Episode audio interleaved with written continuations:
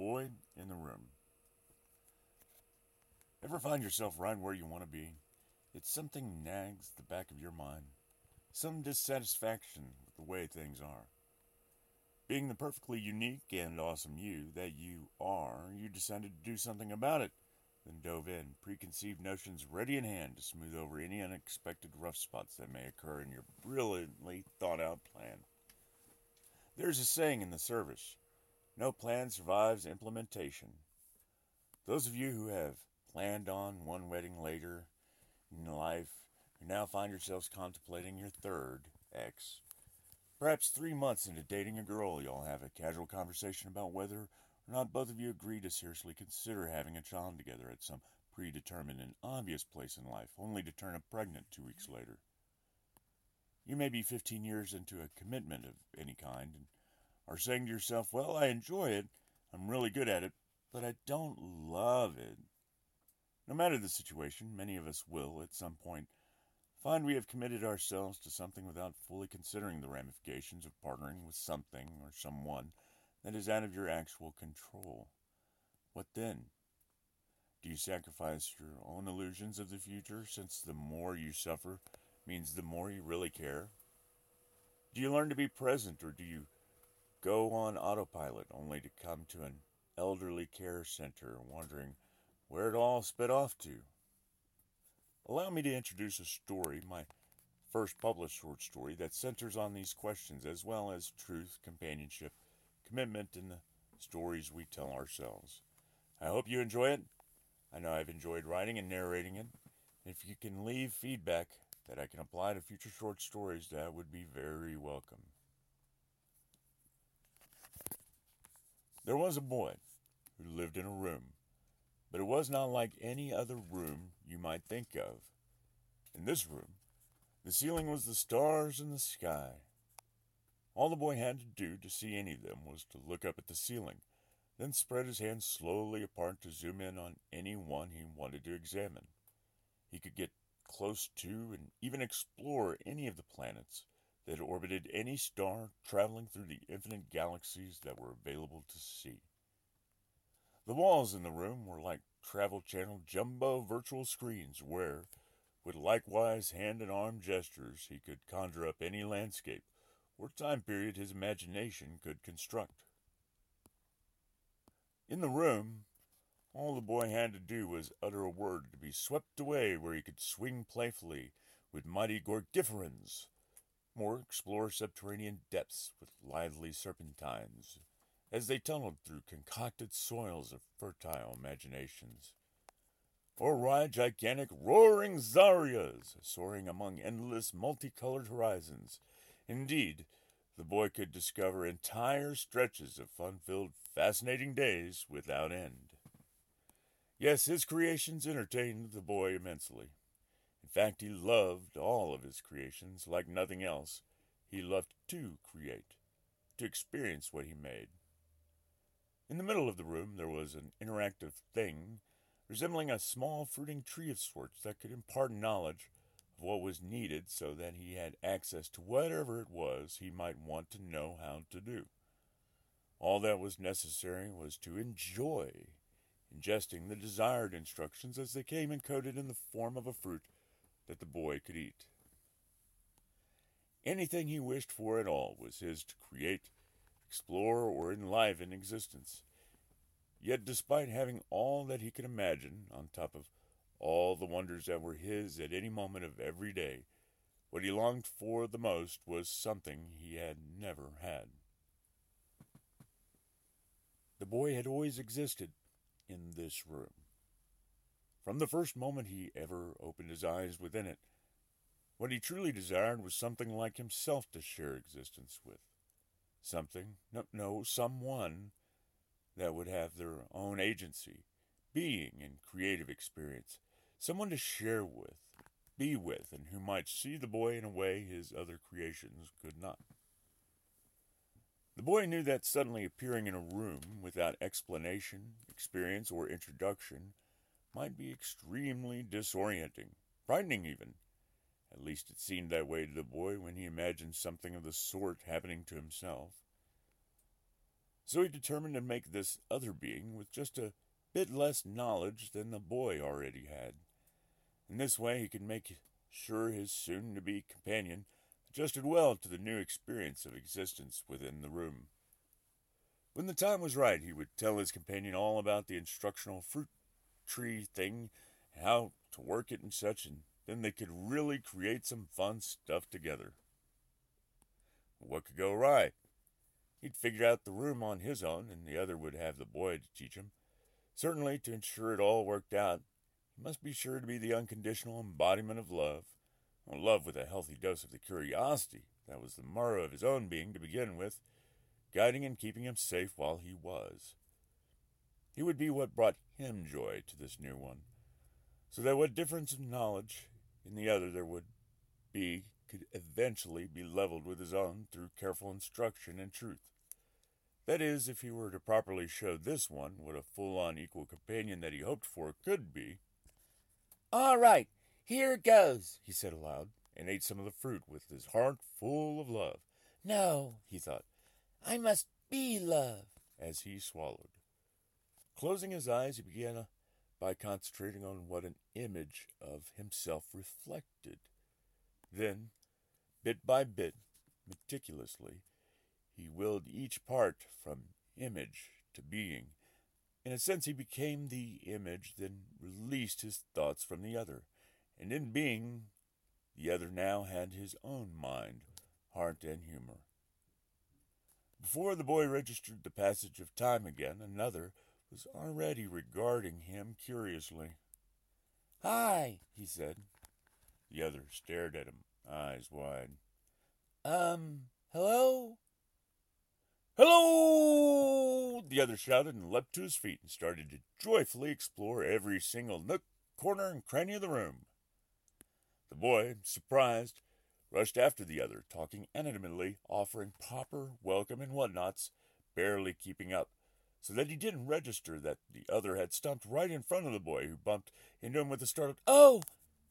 I, I. The other arrested what the boy was about to say with a long, deep searching through the portal of his eyes. Standing as still as a foliar, listening on a cliff's edge, the boy gazed, unashamed, back into the other's questing gaze. You know what I see in your eyes?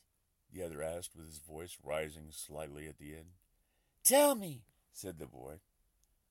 The other's face slowly lifted at the edges of his mouth, mischievously. Satisfied, it would seem. Me. Then, without a moment's hesitation, gathered the boy up in a all encompassing hug, actually lifting the boy from his footing and squeezing significantly, but not painfully, before setting him back down and continuing to hug the boy for a long minute, waiting for the boy to return others' embrace. When, slowly, haltingly, he did, all fell silent in existence except for the immediacy of their shared discovery of companionship.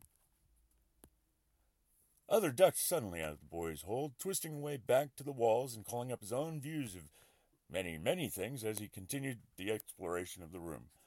Realizing he was still standing where they had embraced, the boy looked around the room quickly, then returned his attention to Other, still in the afterglow of their earlier moment, not quite registering that Other was already on top of the tree of knowledge, taking bites out of the fruit willy nilly. The boy gasped in surprise.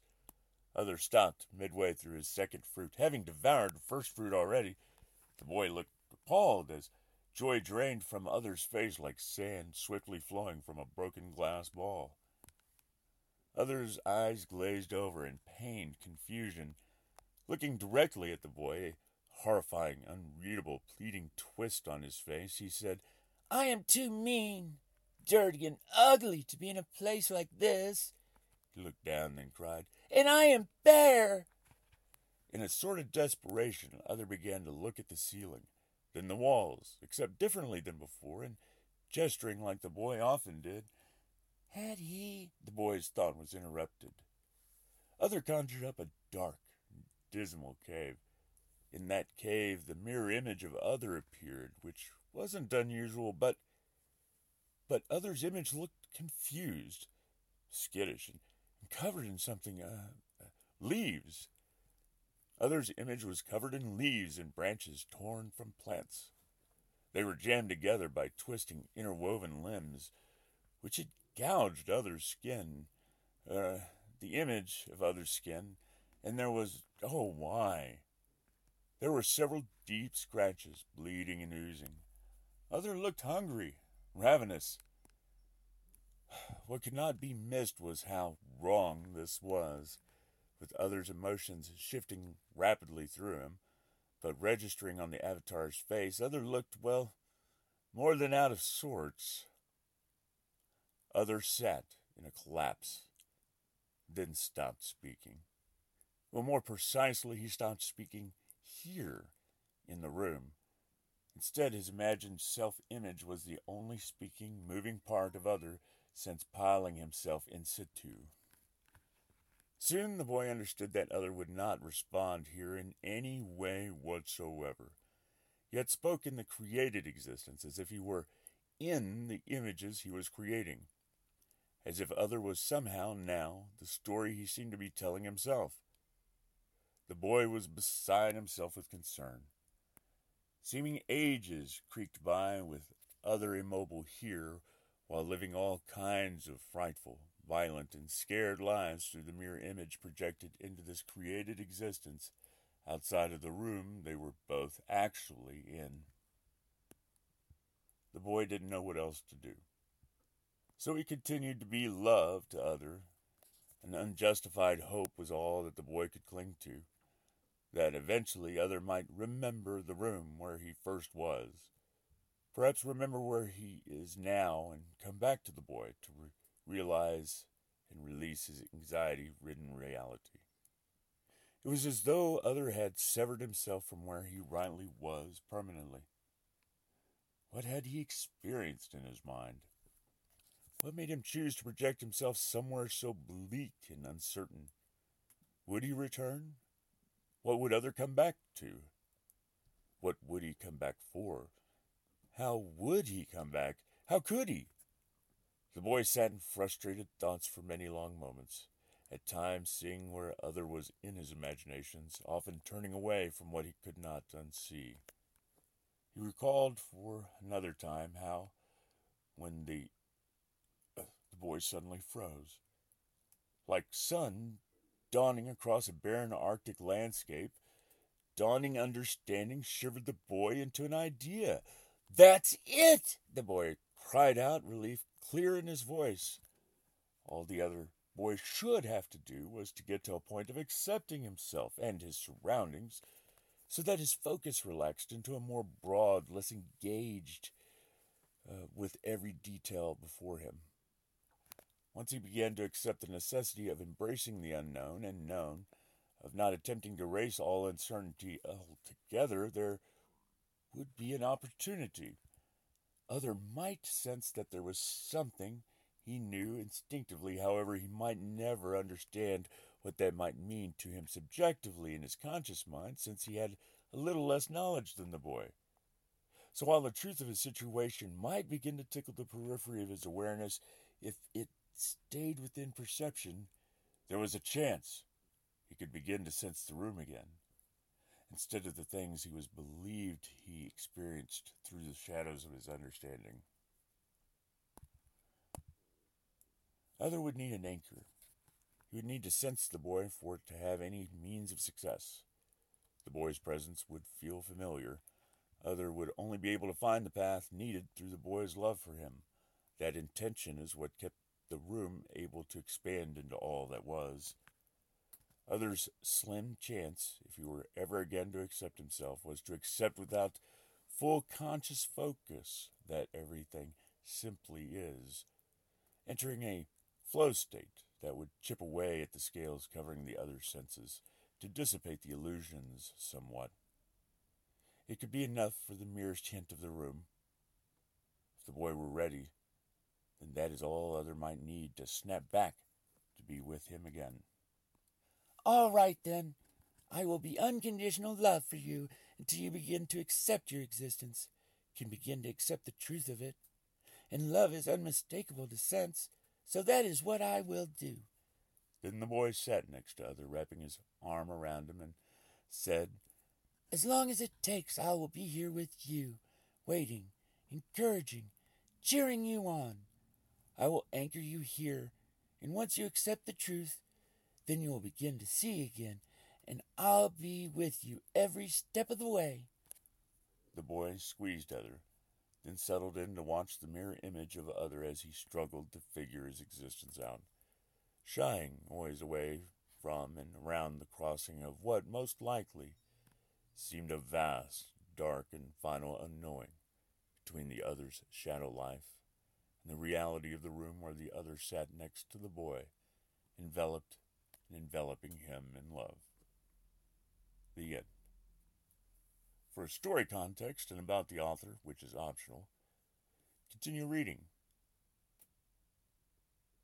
This has been a Yobi Works Studios production read by Adrian Yobi Blumberg.